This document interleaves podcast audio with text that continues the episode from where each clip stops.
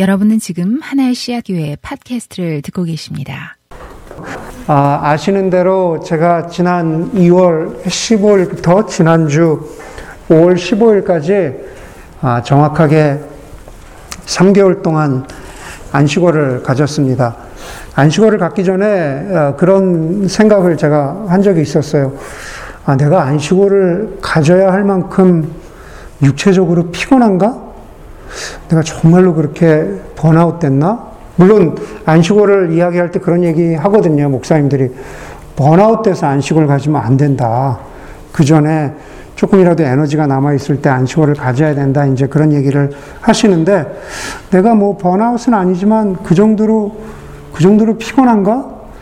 그런 생각을 가졌었어요. physically, physically 그런 생각을 가졌는데 안식월 3개월 가지니까 좋더라고요. 네, 쉬니까 더 좋더라고요. 그래서 지나고 보니까는 아, 하나님과 교회를 통해서 저와 아내에게 어, 꼭 필요한 시간이 아니었나 하는 어, 생각도 갖게 되고 당연히 그런 생각 갖게 되고 또 뭐 아시는 대로 저희 뭐 아내도 그렇고 하여간 그때 꼭 필요한 어, 수술도 있고 일들이 있었는데 하여간 정말로 꼭 필요한 그러한 시간을 가졌습니다. 그래서 무엇보다도 먼저 저의 안식월 동안에 어, 교회를 잘 지켜주신 우리 교우분들께 아, 감사를 드립니다. 어, 제가 3개월 동안 안식월이지만은 교회와 교우들을 생각하지 않을 수 없었습니다. 어, 교우들 가운데 그렇게 이야기하실 수도 있겠죠. 아니, 쉬시라고 하니까는 안 쉬고 무슨 또 무슨 사역을 생각하고 그러신 거예요. 라고 그렇게 질문하시는 분들도 계실 텐데 그렇게 반문하실 수도 있지만은 안식월 동안에 어, 목사가 교회를 생각한다라는 것은 조금 결이 다릅니다. 우리 뭐 그런 얘기 흔히 하잖아요. 뭐 회사도 그렇고 어떤 공동체도 그렇고 안에 있을 때는 그 안에 있는 것들이 잘 보이지 않는다 그런 말 하잖아요. 마찬가지인 것 같아요. 어, 제가 늘상 매주 하던 사역에서 벗어나서 밖에서 저희 교회와 교우들, 저희 공동체를 바라보면은 안에 있을 때는 뭐 보이지 않았다기보다는 안에 있을 때는 정리되지 않았던 것들이 확연하게 드러나기도 하고 정리되고 또 분명하게 보이는 그러한 것들이 어, 있었습니다. 밖에서 안을 바라본다. 밖에서 교회를 바라본다라고 하는 그 교회 생각에는 어, 교회를 구성하고 있는 여러분들, 여러분만 생각하는 것은 아니었죠. 밖에서 교회를 바라본다라고 했을 때는 당연히 제 자신도 포함됩니다. 그렇잖아요. 여러분들이 저에게 안, 식월을 주셨는데 그 안식월을 가지면서 저의 사역을 돌아보고 또 저의 사역을 앞으로의 사역을 생각하게 되는 게 그게 당연한 거잖아요. 혹은 여러분들이 개인적인 차원에서 저를 만났는데 목사님 안식월 동안에 무슨 생각하셨어요? 앞으로 어떻게 하시려고 그러세요? 그러면은 아, 아무 생각도 안 해봤는데 뭐 이제 이러면은 속으로 아, 목사님 너무 너무 헐렁하게 지나가셨는데 이제 이러, 이럴 생각을 할 수도 있잖아요. 여러분 안식월을 안식월 기간 동안에 교회 생각을 하면서 그 안에 제 자신도 포함되어 있다라는 것과 관련해서 제가 가장 많이 한 생각은 뭐냐 하면요. 저에게 주어진 시간이 그렇게 길지 않다는 겁니다. 저에게 주어진 시간이 그렇게 길지 않아요. 제가 지금 이제 50대 중반, 완전 딱 중간은 아니지만 50대 거의 중반이 됐습니다. 저와 몇몇 형제 자매들이 저희 하나의 시학교회를 개척하고 지금 이만큼의 공동체를 이루고 5월달, 이번 달이면 만 9년이 되고, 만 9년이 돼요. 그리고 횟수로 10년입니다. 제가 제 자신을 생각하면서 한번 생각해 봤어요. 쉽게 얘기해서 앞으로 10년을 더 사역한다 그러면은 어떨까? 지금까지 해온 만큼 앞으로 한다고 생각하면 어떨까? 한마디로 얘기해서 목사로서 사역을 하는 목사로서의 소위 그런 얘기 하잖아요. 현역으로 있는 기간. 그건 앞으로 10년이면은 거의 끝인 거예요. 예, 10년, 앞으로 10년 지나면은 저는 이제, 이제 이렇게 마무리해야 되는 시간, 랩업 해야 되는 시간이지, 10년이 지나고 나서도, 아, 막, 어? 이럴 시간은 아니다라는 거죠. 그런 시각으로 제가 제 자신을 바라봤다라는 겁니다. 저와, 그리고 제가 섬기고 있는 우리 공동체를 생각할 때, 우리가 무엇에 집중해야 하는가라는 것을 고민하고 생각했습니다. 여러분 오늘 설교는 그런 어, 제 나름의 그 고민의 결과물 같은 설교입니다. 예, 물론 물론 그런 얘기 있잖아요. 그, 그 보통 교회에서 교인들은 목사님이 어디 세미나나 컨퍼런스 갔다 오는 걸 별로 안 좋아한대요. 그 아세요? 예. 세미나 갔다 오면은 무슨 이런 어, 쉽게 얘기해서 뭐 이걸 무슨 이렇게 폄하하려고 드리 는 말씀은 아니에요. 그러니까 그냥 예를 드리, 드리는 거예요. 자연적 교회 성장 세미나를 갔다 오면 아 우리가 이제 앞으로 자연적인 교회 성장을 해야 됩니다. 우리 교회가 다 바뀌어야 됩니다. 그렇게 하시다가 한또한 1년 있다가 어, 뭐, 뭐가 있을까요? missional church conference를 갔다 오면 아 우리가 이런 걸 해야 됩니다. 또 1년 후에 어, 가정교회 세미나를 가고 아, 우리가 가정교회를 해야 됩니다. 네, 그렇게 계속 바뀌기 때문에 도대체 목사님이 원하시는 게 뭐야? 네, 그러면서 목사님들이 컨퍼런스 갔다 오는 걸 별로 좋아하지 않는다는 그런 말이 있어요. 그때그때마다 바꿔야 되니까. 그렇기 때문에 제가 오늘 저의 생각들을 나누지만 우리가 그러한 생각들을 알면서 정말 우리 공동체가 하나님이 우리에게 저와 같은 그런 같은 마음을 같은 생각을 주시는가라는 것들도 우리가 함께 분별해야 합니다. 그럼에도 불구하고 제가 여러분들과 함께 교회를 9년, 10년을 섬기면서 아 이제는 교회가 이런 모습이 되어야 되지 않을까라는 그러한 생각으로 오늘 설교를 나누기를 원합니다. 사도 바울이 오늘 고린도후서 4장 7절에서 이렇게 말해요. 우리는 이 보물을 질그릇에 간직하고 있습니다. 우리는 이 보물을 질그릇에 간직하고 있습니다. 오늘 그림에 나오는 것처럼 제가 최근에 저의 마음에 쏙 드는 이 그릇 하나를 어, 선물 받았습니다. 말 그대로 준 사람이 직접 손으로 만든 그릇이에요. 직접 빚어서 직접 그 가마에 화로에 집어 넣어서 구운 그릇입니다. 그 집에서 밥 먹고 나서 간식을 먹는데 뭐 저기다 과일을 내왔더라고요. 그래서 야 이거 되게 이쁘다 그랬더니만은 집에 갈 때 싸주더라고요. 그래서 뭐 이쁘다, 뭐 좋다 이런 말 하지 말아야겠다 네, 그런 생각이 들었는데 그러면서 준 그릇입니다. 네. 이 그릇이 마음에 드는 이유는 실제로 가져와서도 늘 곁에 두고 집에서 사용하는 그릇이 되었다라는 거예요. 그냥 저희 집에 오시면 또 저기에 뭘 담아서 아마 내올 겁니다. 저기 장식장에, 어느 집에 가면 장식장이 있잖아요. 장식장에 두고 아까워서 너무 귀해서 잘 꺼내 쓰지도 못하는 그러한 값비싼 그릇이 아니어서 좋습니다. 여러분, 바울이 우리가 이 보물을 질그릇에 가졌습니다. 라고 얘기할 때 바울이 비유로 들었던 그 질그릇은 아마 당시 일상생활에서 흔히 사용되는 평범한, 아주 평범한, 깨져도 상관없는 그러한 토기 그릇을 말하는 것, 저런 질그릇 같은 것을 말하는 것으로 알려져 있습니다. 그리고 우리가 당연히 말씀을 보면서 생각할 수 있는 것처럼 저 질그릇은 바울이 자기 자신과 고린도 교회 교인들에게 이렇게 말하는 거예요. 우리 자신과 저와 여러분들이 바로 이 질그릇입니다. 라고 말하는 겁니다. 저와 여러분들의 정체성이 바로 질그릇입니다. 라고 말하고 있는 게 지금 바울의 7절의 말씀이라는 거죠. 여러분, 바울이 고린도 교회 교인들에게 질그릇입니다라고 말한다면은 지금 바울이 수천 년을 넘어서 하나의 시학교회 교인들에게 여러분 여러분의 정체성을 그릇에 비유한다면 여러분들은 어떤 그릇이라고 말할 수 있습니까? 여러분 각자에게 한번 물어보세요. 나는 어떤 그릇일까? 나는 어떤 그릇일까?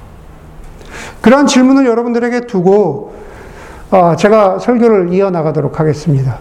요즘에 이제 날씨가 더워지면서 제가 운동도 열심히 해야 되고 이제 그러는데 날씨가 더워지면서 저희 아파트 뒤에 그 뒤쪽을 걷는 일은 좀 그만뒀습니다. 거기 막 그냥 그늘도 없고 너무 땡볕이어가지고 걸으려면 좀 덥더라고요. 그러면서 아, 이제 아파트 코비드도 좀 지나갔으니까 아파트에 있는 부속 짐에서 걷고 운동해야겠다. 이제 자그마하니까 이제 거기서 사람이 없는 점심 시간에 가서 이제 주로 이제 트레드밀을 어, 걷는데요. 사실 아시는 대로 트레드밀에서 걷는 거는 되게 지루한 일입니다. 그래서 트레드밀에서 걸을 때 가장 시간이 빨리 가는 방법이 뭘까요? 가장 시간이 빨리 가는 방법. 그냥 이제 예? TV 봐야죠. 맞아요. 거기서 TV를 봐야 됩니다. 그래서 저도 어, 좀 제가 이만큼 운동한다 그러면 여러분들이 더 하라 그럴 수 있는데 딱, 딱 30분 걸어요.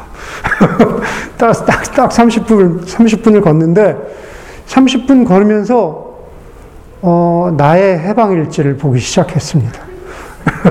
딱 30분씩 봐요. 네, 나의 해방일지를 보기 시작했는데 거기 보니까 이제 제가 에피소드 두 번째까지 봤나? 이제 그런데 보신 분들 알겠지만 아직은 조금 재미는 없더라고요.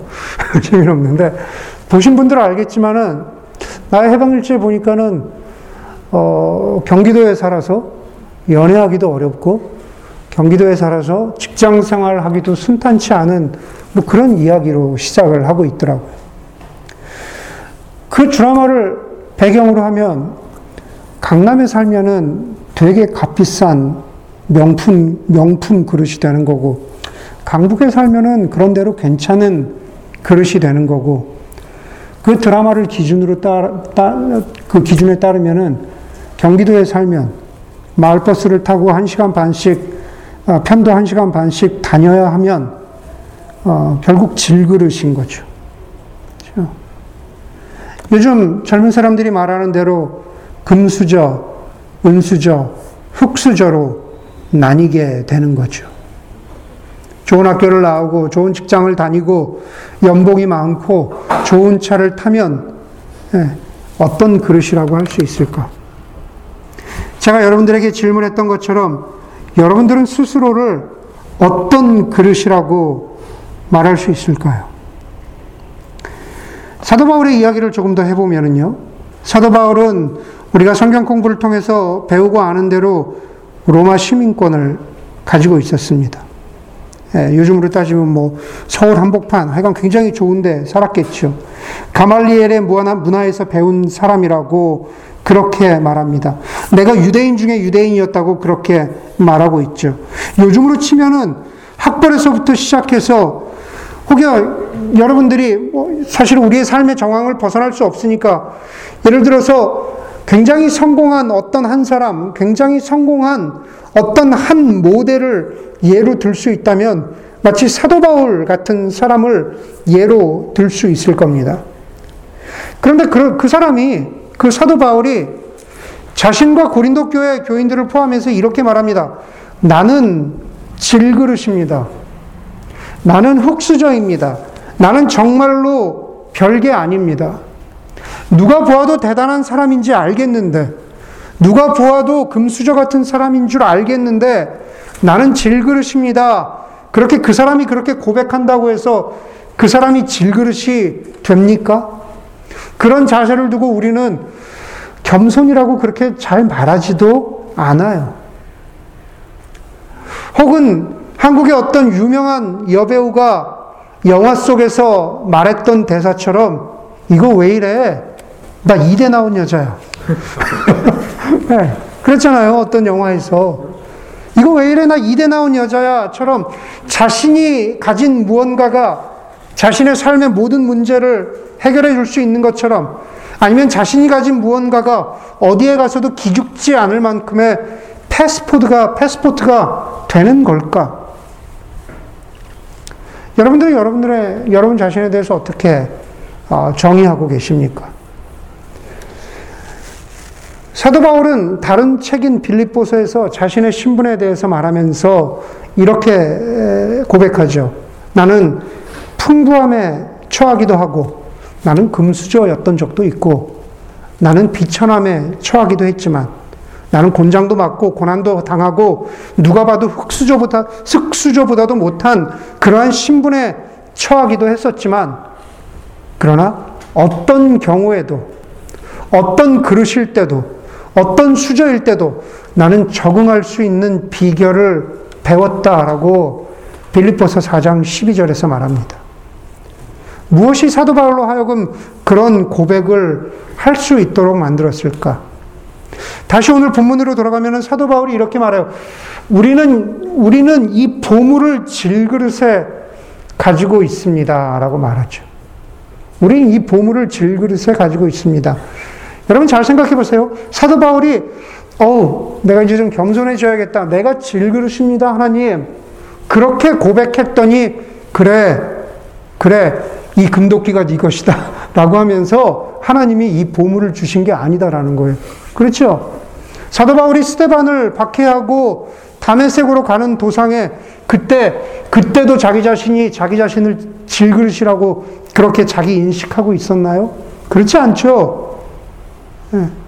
그 순간에 그 다메섹으로 가는 도상에서 하나님이 사도 바울을 만나 주셨던 만나 주셨던 겁니다. 다른 말로 하면 무슨 말이냐 하면은 오히려 우리의 그릇이 우리가 스스로 인식하는 우리의 그릇이 무엇이었던지 간에 우리 안에 담겨진 보물 때문에 우리의 신분이 질그릇으로 바뀌었다는 겁니다. 예. 그 부분에 대해서 여러분들 한번 잘 묵상해 보세요. 그러나 저는 이제 보물에 대해서 말씀드리려고 하는데 그 보물이 무엇일까? 사도 바울이 앞에 나오는 고린도후서 4장 6절에서 이렇게 말해요. 어둠 속에 빛이 비춰라 하고 말씀하신 하나님께서 우리의 마음 속을 비추셔서 그리스도의 얼굴에 나타난 하나님의 영광을 아는 지식의 빛을 우리에게 주셨습니다. 어둠 속에 빛이 비춰라 라고 하신 하나님께서 여러분 그 장면은 어떤 장면입니까? 창세기 1장 1절에 창조의 때이잖아요. 모든 것이 휴감이었을 때 let there be light 빛이 있어라 라고 말씀하신 이 세상을 창조하신 하나님께서 이제 다시 하나님 앞에 나온 사람들에게 어떻게 해요? 그리스도의 얼굴에 나타난 하나님의 영광을 아는 지식의 빛을 그리스도의 얼굴에 나타났대요. 성육신하신 그리스도의 삶 가운데, 인간이 되신 그리스도의 삶 가운데 무엇이 나타나, 나 타났다고요? 하나님의 영광을 아는 지식의 빛. 바로 성육신하신 그리스도의 삶 가운데 성육신하신 그리스도를 통해서만 우리는 하나님의 영광을 알 수 있어요. 하나님의 영광이 뭐라고요? 하나님이 하나님 되시는 것이 하나님의 영광인데 하나님이 하나님 되신 것이 저와 여러분 인간의 삶에 관련해서는 어떤 식으로 나타납니까? 하나님은 혼자 계셔도 완전하신 분, 하나님은 혼자 계셔도 충분하신 분인데 아담과 하와에게 그리고 저와 여러분들에게 하나님이 되신다는 것은 하나님이 창조주 되실 뿐만 아니라 하나님이 우리의 삶의 주인 되신다는 것이 그것이 드러난 것이 하나님의 영광이에요. 그것이 누구를 통해서요? 바로 예수 그리스도를 통해서 드러났다는 겁니다. 예수 그리스도의 얼굴에 나타난 하나님의 영광을 아는 지식의 빛. 복잡하게 써 있지만 그게 뭡니까? 그게 바로 복음인 거죠. 그 좋은 소식이, 그 좋은 소식이 바로 저와 여러분에게 나타났습니다. 라고 사도 바울이 말하고 있는 거예요. 고린도후서 오늘 우리가 4장을 봤는데요. 고린도후서 5장 바로 뒤에 보면은 5장 17절에 저와 여러분이 아는 유명한 말씀이 있잖아요. 누구든지 그리스도 안에 있으면 그는 새로운 피조물입니다. 새로운 창조, 새로운 피조물이죠. 창세기 1장 1장 1장 1절에서 빛이 있으라 하신 하나님께서 이제 여기 바로 이 자리에서 굳이 뭐 물론 그 일을 이전에 이루셨지만 고린도 고린도 교회 교인들에게 이렇게 말하고 있는 거잖아요. 그리스도의 하나님의 영광을 영광이 드러난 그 복음을 받아들인 사람들은 누구라고요? 바로 새로운 피조물입니다. 새로운 창조가 이루어졌습니다. 구원이 우리 가운데 이루어졌습니다. 그것을 가지고 있는 사람들이 바로 보물을 가진 사람들입니다. 저 여러분들은 보물을 지녔습니다. 라고 그렇게 말하고 있는 거죠. 여러분, 그 복음과 구원은 실로 엄청난 능력과 엄청난 범위를 가지고 있어서 우리가 감히 다 이해한다 할 수 없지만, 그러나 겸손한 마음으로 하나님 앞에 나온 사람, 믿고 신뢰하고자 하는 마음으로 하나님 앞에 나온 사람에게 하나님이 주시는 선물이요, 보물입니다. 그래서 이 보물을 다른 말로 고린도서에서는 하나님의 엄청난 능력이라고 그렇게 말하면서 그것은 여기 뭐라 그래요? 이 엄청난 능력은 7절에서 하나님에게서 나는 것이지 우리에게서 나는 것이 아닙니다. 라고 말하는 겁니다.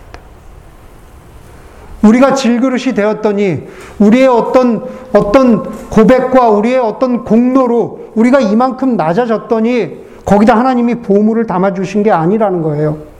하나님이 우리의 삶 가운데 보물을 담아 주시니 우리가 우리 스스로의 고백을 내가 하나님 앞에서 별것 아니구나 라고 하는 질그릇입니다. 라고 하나님 앞에서 그렇게 고백할 수 있다라는 겁니다.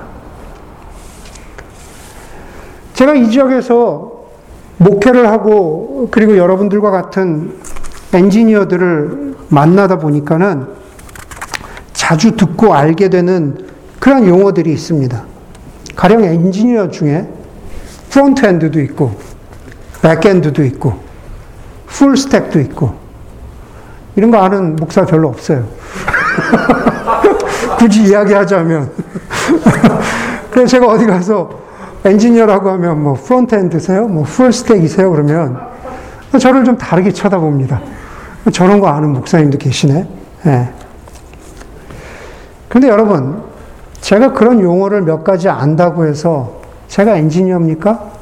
제가 코딩의 세계를 압니까? 택도 없죠. 네, 가당치 않은 말입니다. 네.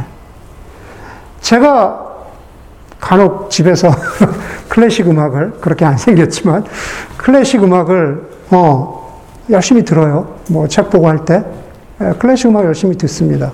그래서 어떤 음악 전공하는 사람한테 뭐 얼마 전에도 그런 우리 지연자매도 있지만 지연자매에게 한 얘기는 아니지만 피아노 피아노 연주하는 사람한테 아 나는 어, 클라라 하스킬이 되게 좋더라고요. 그렇게 얘기하면 그런 연주자를 어떻게 아세요? 그렇게 물어봐요. 여러분, 제가 그 연주자를 좀 안다고 해서 제가 그 깊은 음악의 세계를 압니까? 그건 역시 가당치 않은 겁니다. 그건 역시 가당치 않아요. 전 모릅니다. 여러분, 저희 교회가 강조하는 것이 하나님 나라입니다. 저희 교회 이름에도 들어가 있죠. 하나의 씨앗 교회. 하나님 나라의 씨앗과 같은 교회. 예수 그리스도가 전하신 복음의 핵심은 하나님 나라입니다. 하나님 나라의 요약이 뭡니까? 하나님 나라 한마디로 표현하면 뭡니까? 하나님의 다스리심이시죠. 창조주 되시고 이 온 우주 세계 또 인간 한 사람 한 사람에게 주인 되시는 하나님의 다스리심입니다. 하나님 나라는 하나님이 나를 아시는 것에서 출발하고 하나님이 나를 다스리신다는 것에서부터 출발하는 거죠. 그리고 하나님의 백성된 하나님의 자녀된 내가 하나님을 알고 싶다라고 하는 그러한 간절한 갈망, 간절한 열망에서부터 시작되는 것이 그것이 하나님 나라입니다. 다른 말로 하면은 우리가 하나님 나라를 듣고 배우는 자리와 하나님 나라를, 하나님 나라에 대해서 배우는 그러한 횟수에 대해서 많이 노출되었다고 해서 하나님 나라를 아는 게 아니다라는 겁니다. 여러분, 제가 우리 교회 주소록을 보면서 보면은 여러분들 우리 교회 거의 대부분 다 5년 이상 되셨어요. 예. 하나님 나라를 듣고 배우는 자리와 횟수에 충분히 노출되셨다라는 말씀입니다. 그러나 우리의 삶 가운데 정말 하나님의 다스림이 있는가? 하나님을 알고자 하는 열망과 그런 열정에 사로잡혀 있는가라는 겁니다. 여러분, 하나님 나라를 나와 하나님 사이의 관계로 풀면은요, 하나님 나라를 사람과 사람, 인격체와 인격체 간의 만남으로 가장 잘 설명한 책이 요한복음입니다. 사실 요한복음에는요, 하나님 나라라는 말은 없어요. 예, 마테마가 누가에만 나오는 것이 하나님 나라고, 요한복음은 그것을 조금 트위스트 해가지고, 인격 되신 하나님과 나와의 만남으로 그렇게 표현하고 있죠. 그렇기 때문에 하나님 나라는요, 하나님이신 예수 그리스도와의 깊고 친밀한 만남을 빼놓고는 이야기할 수 없는 게 하나님 나라입니다. 예전 18세기, 19세기에 18세기, 19세기 미국의 부흥기에 그, 그 부흥, 그걸 갖다가 영어로 뭐라고 표현하냐면 예전에 한번 말씀드린 적 있어요. sawdust revival이라고 부릅니다. sawdust. 당시에는 부흥 집회에 몰려오는 갑자기 너무나 많은 사람들이 부흥 집회에 몰려오니까 그 사람들을 교회에 다 수용할 수가 없어서 그냥 이런 그 노지에다가 큰 천막을 치고 부흥 집회를 했습니다. 그런데 비라도 오면은 그 천막 안이 비 때문에 막 엉망이 되고 진흙밭이 되고 질척질척해지잖아요. 그러니까 사람들이 앉기에도 어렵고 걸어 다니기에도 어려우니까는 큰 천막을 쳐놓고 그 천막에다가 소더스트. 한국말로 톱밥을 깔았던 거죠. 예, 톱밥을 깔면 마르기도 하고 걷기에도 편하고. 여러분, 부흥사가 그 천막 안에서 부흥의 메시지를 전합니다. 그리고 그 메시지에 도전받고 은혜를 받아서 톱밥이 깔린 사람들이 이렇게 의자에 쭉 양쪽으로 앉아 있다면 다, 다 톱밥이 깔려 있지만은 이 톱밥이 깔린 이 통로, 이 통로를 걸어서 사람들이 재단 앞으로 나와서 자신이 죄인인 것을 고백하고 하나님의 은혜로만 구원받을 수 있다라는 것을 인정하고 그 앞에서 무릎을 꿇고, 꿇고 거듭나는 일. 그래서 그것을 그것을 sawdust revival이라고 불렀습니다. 예. 그러면서 그 당시에 이런 이야기가 있었어요. 어떤 사람이 가장 행복한 사람일까? 어떤 사람이 가장 행복한 사람일까? sawdust를 걸어 나와서 하나님의 은혜로 구원받았음을 확인하고 그 기쁜 마음으로 구원받은 마음으로 이제 집에 돌아가고자 밖으로 나가서 길을 건너다가 달려오는 트럭을 보지 못하고 그 트럭에 치여서 그 자리에서 즉사한 사람. 그 사람을 가장 행복한 사람이라고 불렀대. 예. 구원받고 곧바로 천국에 가니까. 그게 그 당시에 가지고 있었던 사람들의, 거듭난 사람들의 생각이었다라는 겁니다. 여러분, 과연 그렇습니까? 과연 그러냐 아니냐를 두 번째, 어, 어, 두 번째 이슈로 우리가 생각해 보더라도 첫 번째는 뭐냐면 대부분의 사람은 그렇지 않다라는 겁니다. 저와 여러분이 그렇지 않아요.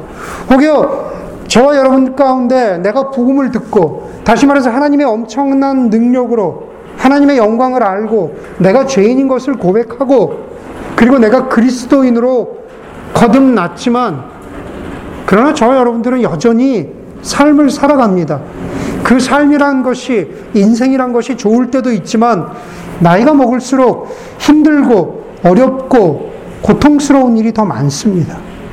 사도 바울이 8절과 9절에서 곧 이어서 이렇게 이야기하죠. 우리가 보물을 가졌는데 그런데도 우리의 삶은 어떻습니까? 거기 8절에 나오잖아요. 우리는 사방으로 제어들어도 움츠러들지 않으며 답답한 일을 당해도 낙심하지 않으며 박해를 당해도 버림받지 않으며 거꾸로뜨림을 당해도 망하지 않습니다. 중요한 건 뭐냐 하면은 우리가 사방으로 제어드는 일이 있다라는 거예요. 답답한 일을 당한다라는 겁니다. 박해를 당하고 거꾸로뜨림을 당한다라는 겁니다. 사도 바울이 이야기할 때는 이거 굉장히 그냥 문자적인 이야기였어요. 사방으로 죄어드는 일은 사도 바울에게 환란이었습니다. 복음을 전하면서 환란을 당했잖아요. 박해와 거꾸로 트림도 마찬가지입니다. 그가 겪었던 믿음의 박해입니다. 답답한 일은 말 그대로 해결책이 없어 보이는 인생의 막막함입니다. 여러분들도 그러한 것들을 살아가면서 저와 여러분들 누구나 겪고 경험합니다. 어떤 때는 그냥 여기가 소더스트의 천막이고 저기 밖이 큰 길이어서 그냥 구원받고 나가는 길에 나도 큰 추억을 만났으면 좋겠다. 그렇게 생각하는 사람들이 여러분 가운데 없지만은 수많은 그리스도인들 가운데 지금 이 시간에 예배를 드리고 있는 어떤 사람들은 그냥 내가 예배 드린 이 감격, 하나님이 나를 자녀 삼아 주셨구나라는 그냥 이 감격 가지고 그냥 내가 나가서 그냥 그렇게 됐어도 나 그렇게 후회하지 않겠다. 나 죽어도 후회하지 않겠다. 그렇게 생각하는 사람들도 있는 것이 사실입니다. 그러나 거듭 말씀드리지만 우리 대부분의 삶과 인생은 그렇지 않습니다. 우리는 지금 여기를 살아가야 되는 거죠. 그래서 우리의 신분을 하나님 나라 백성이기도 백성이라 부르기도 하고 우리의 신분을 그리스도인이라 부르기도 하고 다른 말로는 예수 그리스도의 제자라고 부르기도 합니다. 사실 다 같은 말이에요. 자, 여러 번 말씀드렸죠. 그리스도인은 로어 레벨이고 제자는 그 다음 레벨이고 그렇지 않습니다. 다 같은 사람을 그냥 다르게 표현하는 것 뿐입니다. 그러나 중요한 것은 뭐냐? 그 사람의 영적인 상태입니다. 그 사람 영적인 상태예요. 제가 이번 안식월을 지나면서 가장 많이 생각한 것 중에 하나가 바로 그겁니다. 하나님 나라라고 하는 그 말이 여러분들의, 여러분들 중에 어떤 사람에게는 되게 추상적이고 먼 용어가 되지 않았나라는 겁니다. 나와는 좀 다른, 나와는 좀 신앙적인, 나와는 좀 다른 신앙적인 열심이 있는 사람들의 신학적인 용어가 되지 않았나라는 생각을 해보았습니다. 기회가 되면 또 한번 말씀드리겠지만은 제가 우리 교회를 생각하면서 가장 많이 떠올리는 이미지는 출애굽 공동체입니다. 홍해를 건넜어요. 그렇죠? 가나안 땅까지 가야 됩니다. 어떤 사람들은 어떤 사람들은 여호수아 갈렙 모세처럼 출애굽한 공동체의 맨 앞에 서서 가나안 땅을 바라보면서 다시 말해서 가나안 땅은 하나님 나라의 다른 모습이에요. 구약에서 표현되는 하나님 나라의 하나님이 약속하신 땅, 죠 하나님의 다스리심이 있는 곳. 가장 그 줄 앞에 서 있는 사람들은 하나님 나라를 바라보면서 자 가나안 땅으로 가자. 자 하나님 나라를 살자. 그렇게 나아가는 사람들도 있어요. 그래, 저게 맞지. 라고 하면서 중간에서 힘들지만 그렇게 힘들게 힘들게 그 소망을 붙잡고 걸어가는 사람도 있어요. 어떤 사람들은요, 홍해는 건넜지만 저 뒤에 있는 사람들이 있어요. 보이지도 않아요. 앞에 있는 사람들이 보이기에는 보이지도 않고 겨우겨우 삶의 무게, 무거운 무게를 지고, 아, 출애굽 괜찮았는데? 거기서 고기도 먹고, 부추도 먹고, 야채도 먹고, 예, 출애굽 보면 나오잖아요. 예. 그렇게 지쳐서 맨 뒤에 있는 사람들도 있다라는 겁니다. 출애굽한 모든 공동체가 한 마음 한 뜻이고 한 에너지 한 에너지는 아니었다라는 겁니다. 출애굽 공동체를 우리 교회에 비유해 본다면 이것은 뭐 여러분들 뒤쳐져 있으니까 잘못했습니다. 왜 중간에 계세요? 앞줄로 가야죠. 프론트 그룹이 돼야죠. 절대 여러분들한테 뭐라고 하는 게 아닙니다. 그러나 어떤 상태는 저 뒤에 있을 수 있다라는 거예요.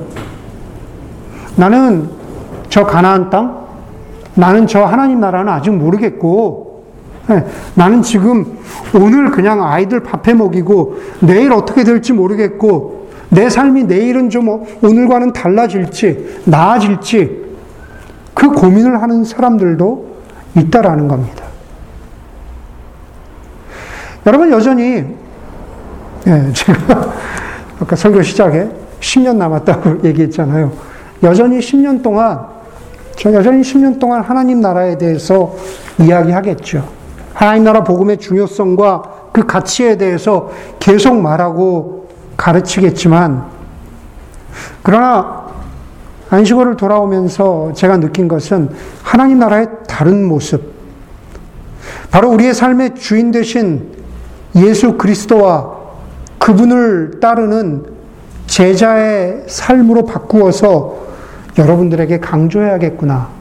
아니, 좀 더 쉽게 이야기하자면 요한복음에 나와 있는 하나님 나라가 내 삶의 주인 되신 하나님과 내, 나 사이의 인격적인 만남이라면 예수 그리스도를 만나고 예수 그리스도와 동행하는 그 삶에 대해서 더 강조해야겠구나. 라는 생각을 제가 했습니다. 제가 두 번째로 보여드리는 그림은 개 이름인데 니퍼라는 그 개입니다. 이거 아마 보신 적 있죠? 어디서든 아마 보신 적이 있을 겁니다. 지금은 많이 사라진 걸로 아는데 일본의 JVC 그리고 미국의 그 옛날에 RCA라고 있었죠. RCA 그리고 그 전에는 그 빅터 레코드사의 로고였던 그림이었습니다. 그냥 copyright만 가졌지 로고는 저거를 다 같은 그림으로 아, 쓰고 있었습니다. 뭐 나중에 어디 그 독일 그라모폰인가 거기서도 사용했다고 하더라고요. 그런데 저 개의 주인은 스토리를 찾아보면은 마크 바로드라는 사람이었는데 영국의 브리스톨에서 영국 공연장에 그림을 그리, 그리던 일로 살아가던 그런 사람이었습니다. 그 마크라는 사람의 개가 저 니퍼라는 개인데요. 어느 날 그 마크라는 그 주인이 죽었습니다. 죽고 나서 동생이 그 마크라는 사람의 동생이 형이 소유하고 있던 그 축음기 아시잖아요. 그 에디슨이 발명한 그 축음기를 틀자 그 축음기에서 그 마크라는 원래 그 개 주인의 목소리가 나온 겁니다. 축음기에서 주인의 목소리가 나오자 저 니퍼라는 개가 그 축음기에다가 귀를 쫑긋 대고 그 주인의 목소리를 들으려고 귀를 갖다 대는 그 장면을 그 마크의 동생이 그린 그림이 바로 저 그림입니다. 그러면서 그 저 그림의 제목을 His Master's Voice 라고 어, 지었습니다. 개 입장에서는 자기의 주인, 자기의 주인의 목소리가 나오니까 거기에 귀를 갖다 댄 거죠. 이번 안식월 중에 어디를 갔다가 저게 있더라고요. 어디 그 기념품 샵에 있길래, 어, 냉큼, 냉큼 샀습니다. 예. 여러분, His Master's Voice. 예, 우리의 삶의 주인이시고, 예, 우리의 삶의 구주가 되시는 예수 그리스도께 마치 저 니퍼처럼 우리의 귀를 기울이는 것. 예수 그리스도께서 저와 여러분들에게 어떤 말씀을 하고 계시는지 예수 그리스도께 귀를 기울이는 것. 여러분, 그게 바로 제자도의 시작인 거죠. 그게 바로 그리스도인의 삶의 시작이고, 그게 바로 하나님 나라의 시작이에요. 하나님 나라가 저와 여러분들의 삶 가운데 구체적이고 실천적이고 정말로 실현돼야 한다면 남이 전하는 목소, 소리, 설교가, 설교자가 전하는 설교, 물론 그것이 도움이 되겠지만 그것으로는 불충분하다라는 겁니다. His master's voice. 제가 오늘 기도 가운데에도, 말, 기도 가운데에도 이야기했지만, 마틴 부보가 이야기한 나와 너, 나와 그것의 관계가 아니라 나와 너의 관계가 예수 그리스도와 우리의 관계 속에 있어야 한다라는 겁니다. 나와 너가 아니라 나와 그것으로 만든 것은 예수님의 잘못이나 예수님의 실수가 아니라 우리의 선택인 거죠. 나와 그것, 그것은 비인격적인 존재입니다. 우리가 우리의 주인 되신 예수 그리스도께 목소리를, 그분의 목소리를 듣, 들으려고 하는 듣, 그런 노력이 없는 것은 우리의 선택인 거죠. 우리가 비인격적인 존재가 되어버리고 말았다는 겁니다. 그래서는 안 되는 거죠. 마태복음 14장에 보면은 풍랑 속에서 배가 가라앉을 것 같아서 두려워하는 제자들을 향해서 예수님이 무리를 걸어오시죠. 무리를 걸어오는 예수님을 보면서 유령인가 싶어서 두려워하는 제자들에게 예수님이 이렇게 말씀하시죠. 나다. 두려워 말라. 나다. 두려워 말라. 예수님이 저 여러분에게도 그렇게 말씀하시는 거예요. 나와 너의 관계는 두려워하는 관계가 아니다라는 겁니다. 그래서 누군가 말하기를 성경 전체를 통해서 복음, 제자도에 관해서 한마디로 요약할 수 있다면 그것은 나다, 두려워하지 말라라고 하는 그 예수님의 음성을 매일매일 붙잡는 것. His Master's Voice에 귀 기울이는 것. 그게 바로 그리스도인의 삶이다. 그렇게 요약할 수 있다라고 말하고 있습니다. 여러분, 우리의 삶 가운데에서도 여러분, 대부분의 사람들이 직장 생활을 하고 있는데, 여러분들이 신뢰할 만한 매니저가, 여러분들의 회사 CEO가, 혹은 저에게는 선배 목회자가, 내가 정말 신뢰할 만한 지혜로운 친구나 선배가, 안심해. 너 잘하고 있어. 걱정하지 마. 나만 믿어.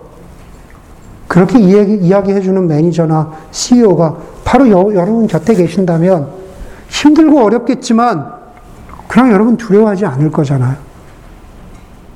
그런데 왜? 그런데 왜 우리는 우리의 삶 가운데에서 우리의 메설 대신 예수 그리스도께서 주시는 확신과 위로와 소망의 메시지에 왜 우리는 귀를 기울이지 않고 있는 것일까? 그러면서 왜 하나님 나라는 무엇이냐고, 하나님 나라는 어디에 있냐고, 하나님 나라는 나와 상관이 없는 이야기라고 그렇게 이야기한다면 그것은 하나님이 멀리 계시는 것이 아니라 여러분 스스로가 그것이 되기로 선택한 것은 아닌가 우리가 반문해 보아야 한다는 겁니다. 여러분 제가 목사지만 제가 목사지만 목사님들의 설교를 듣다가 설교의 결론이 마치 깔때기처럼 그러니까 말씀 읽고 기도해라고 하는 것이 그렇게 끝나는 것이 좀 목사로서 아니 목사 되기 전부터 신앙생활을 할 때 되게 좀 좀 그랬어요. 좀 불만이었어요. 아유 하실 말씀이 그, 저것뿐이 없나? 왜 맨날 설교 결론이 그러니까 말씀 읽고 기도해? 네, 그렇게 깔때기처럼 끝나는 거 있잖아요. 제가 어제 어느 책을 보다 보니까 누가 저에게 안수 받을 때 선물해 줬던 책이 저기 있더라고요. 보니까는 2001년 3월 초에 안수를 받았으니까 20년이 넘었어요. 제가 안수 받은 지. 목사 안수 받은 지 20년이 지나니까 그러니까 기도하고 말씀 읽어 라고 이야기하는 목사님들의 심정을 조금 이해할 수 있을 것 같아요. 여전히 깔때기처럼 모든 설교의 결론이 기도하고 말씀 보세요. 그것이 마치 우리에게 숙제처럼 보여지는 것에는 조금 불만이고 동의하기가 어려워요. 막 부담 줘가지고 막 율법 율법 주의식으로 에? 기도하고 말씀 읽지 않는 사람들한테 막 부담 주고 정죄 의식을 주는 그런 것은 좀, 좀 동의하기가 어려워요. 오히려, 오히려 기도와 말씀이 저와 여러분들에게 좀 기쁨이 되었으면 좋겠습니다. 오늘 본문이 말하는 것처럼 기도와 말씀이, 복음이 우리에게 보물이라면 그게 부담스러워서 싫고 널리 치워놓을 사람 없잖아요. 보물인데 얼마나 좋아요. 내가 갖고 있고 싶잖아요. 여러분, 그리스도인, 제자의 삶을 살아간다는 것은 이것은 해야 하고 저것은 하지 말아야 하는 그러한 경계선에서 죄책감과 두려움을 반복하는 삶이 아닙니다. 그리스도인의 삶이라는 것은 이것은 하고 저것은 하지 말아야 하는 그것을 계속 저울질하는 삶으로 보지 마시고 오히려 오히려 우리 삶 가운데 하나님이 우리에게 주신 보물 때문에 그 기쁨을 풍성히 나누는 삶. 그게 바로 하나님 나라의 삶, 그게 바로 그리스도인의 삶이라는 겁니다. 요한복음 7장 38절에 보면은요, 그의 배에서 생수가 강물처럼 흘러나올 것이다. 그런 말씀이 있어요. 예수님이 하신 말씀이에요. 예수님이 지금 이 자매에게, 이 형제에게 그의 배에서 생수가 강물처럼 흘러나올 것이다. 그는 누굽니까? 영적으로 목마른 사람, 사랑하는 일이 두려운 사람, 그러나 그럼에도 불구하고 예수 그리스도께 나와서 예수님만이 주시는 생수를 마신 그 사람. 네, 지금 재승 형제의 삶 가운데에서 배에서 생수가 강물처럼 흘러나온대요. 이 형제의 삶을 보면, 이 자매의 삶을 보면, 그냥 답답하고 거꾸로 트림을 당하고 여전히 힘든 일이 많지만, 그럼에도 불구하고 이 사람의 삶에서 생수가 흘러 넘친대요. 저는 저와 여러분들이 우리 공동체가 그의 배에서 생수가 강물처럼 흘러나오는 그러한 사람이 되기를 원합니다. 예수님과 나와 너로 만나는 사람이 되기를 원해요. 주님이 주시는 생수, 주님이 주시는 생명의 떡을 먹고 마시면서 제가 자녀들에게 설교한 것처럼 그분이 우리에게 불어 넣어 주시는 생명의 호흡을 들어 마셨더니 내가 살았다. 내가 참 기쁘다. 라고 그렇게 고백하면서 살아가는 사람. 그것이 하나님 나라의 삶이에요. 하나님 나라는 무슨 대단한 신학적인 용어가 아니라 바로 그렇게 살아가는 사람이 하나님 나라의 삶을 살아가는 사람이라는 겁니다. 여러분 말씀 마치려고 합니다. 현재 여러분 가운데 스타트업을 다니고 계시는 분이거나 혹은 다니셨던 분들이 있습니다. 스타트업과 관련해서 제가 가장 많이 들었던 비유가 비행기의 활주로 런웨이죠. 목사님, 우리 교 우리 회사가 런웨이 이제 달릴 수 있는 어, 엔진이 연료가 한 달뿐이 없어요. 한 달 안에 못 뜨면 우리 회사 끝이에요.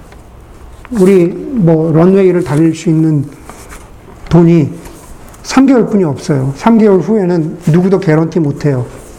제가 그런 얘기를 가장 많이 들었습니다. 여러분, 비행기를, 비행기가 뜨기 전에는, 저, 비행기가 뜨기 전에는 사실 비행기 동체를 뜨는 것이, 띄우는 것이 어렵습니다. 전 비행기 타고, 이게 비행기가 올라갈 때마다 너무 신기해요, 진짜. 야, 이게 어떻게 뜨나. 그런데 여러분, 잘 생각해 보세요. 일단, 비행기가 뜨기 전에는 비행기의 무게, 날개의 무게, 이런 것들이 모두가 부담이겠죠. 그렇죠? 이 띄워야 되니까. 그러나 여러분, 일단 비행기가 뜨고 나면은요, 비행기의 날개와 엔진은 더 이상 짐이나 부담이 아닙니다. 그죠? 일단 뜨고 나면은 그냥 모두가 함께 날아가는 그런 한, 한 동체인 거죠. 저와 여러분은, 아니, 감히 말씀드리면 여러분은 런웨이에 비행기가 될수 있습니다. 비행기가 뜨기까지 어려울 수 있어요. 조금 힘들다 여겨지고 샌프란 공항에 비유하자면 바다로 처박히 그런 일이 생겨서는 안 되지만 네, 거의 끝까지 갈 수도 있습니다. 그러나 여러분들이 뜰 수 있는 비행기라면 일단 뜨고 나면 그때부터는 힘들지 않고 오히려 떴기 때문에 날개와 엔진이 더 이상 짐이 되지 않고 높은 곳에서 풍경을 즐기면서 날아갈 수 있습니다. 비행기가 날아간다는 것, 다시 말해서 예수 그리스도와 동행한다는 것, 예수 그리스도와 함께 살아간다는 것, 그것이 그럴 수 있다라는 겁니다. 처음에는 좀 힘들더라도 그분과 동행하는 것, 엔진을 돌리고 날개의 방향을 제대로 잡아서 달리면 활주로를 달리면 뜨게 돼 있는 거죠. 여러분, 엔진과 날개가 바로 기도와 말씀 묵상입니다. 기도와 말씀 묵상, 런웨이를 달리는 동안에는 부담이에요. 아직 내가 뜨지 못했으니까. 이거를 뭐 매일매일 한다라는 것, 이것을 내가 내 삶에서 열심히 해본다라는 것, 힘든 일입니다. 런웨이를 달려야 되니까 힘든 일이에요. 그러나 그것은 비행기가 순항하기 위해서는 꼭 필요한 것입니다. 마찬가지로 여러분도 제대로 된 날개와 엔진으로 런웨이를 달려야 비상할 수 있습니다. 다른 곳으로는 뜰 수 없습니다. 엔진과 날개가 있어야 합니다. 하나님 나라 백성의 삶이라는 비행기가 런웨이를 달리다가 멈추지 않고 뜰 수 있도록 하는 일에 여러분을 돕는 것. 그것이 바로 제가 안식월을 지나고 이제 이 자리에 서서 여러분들에게 부탁드리고 말씀드리는 것입니다. 여러분도 그것을 부담이라 여기지 말고 기쁨으로 받아들일 수 있는 그러한 영적인 자세와 태도를 갖기 바랍니다. 여러분 여전히 출애굽한 공동체의 저 뒷끝머리에 있을 수 있지만 그러나 그냥 런웨이만 달리다가 주저앉는 삶이 아니라 하나님 나도 하나님과 동행하고 싶습니다. 뜨고 싶습니다. 하나님을 알아간다라는 것, 하나님과 동행한다라는 것에 그 기쁨을 맛보기를 원합니다. 온 교회가 런웨이를 지나 하늘로 뜨는 일이 얼마나 걸릴지 모르지만 그것이 바로 제가 안식오를 마치면서 여러분들에게 드리는 부탁과 도전입니다. 함께 기도하도록 하겠습니다.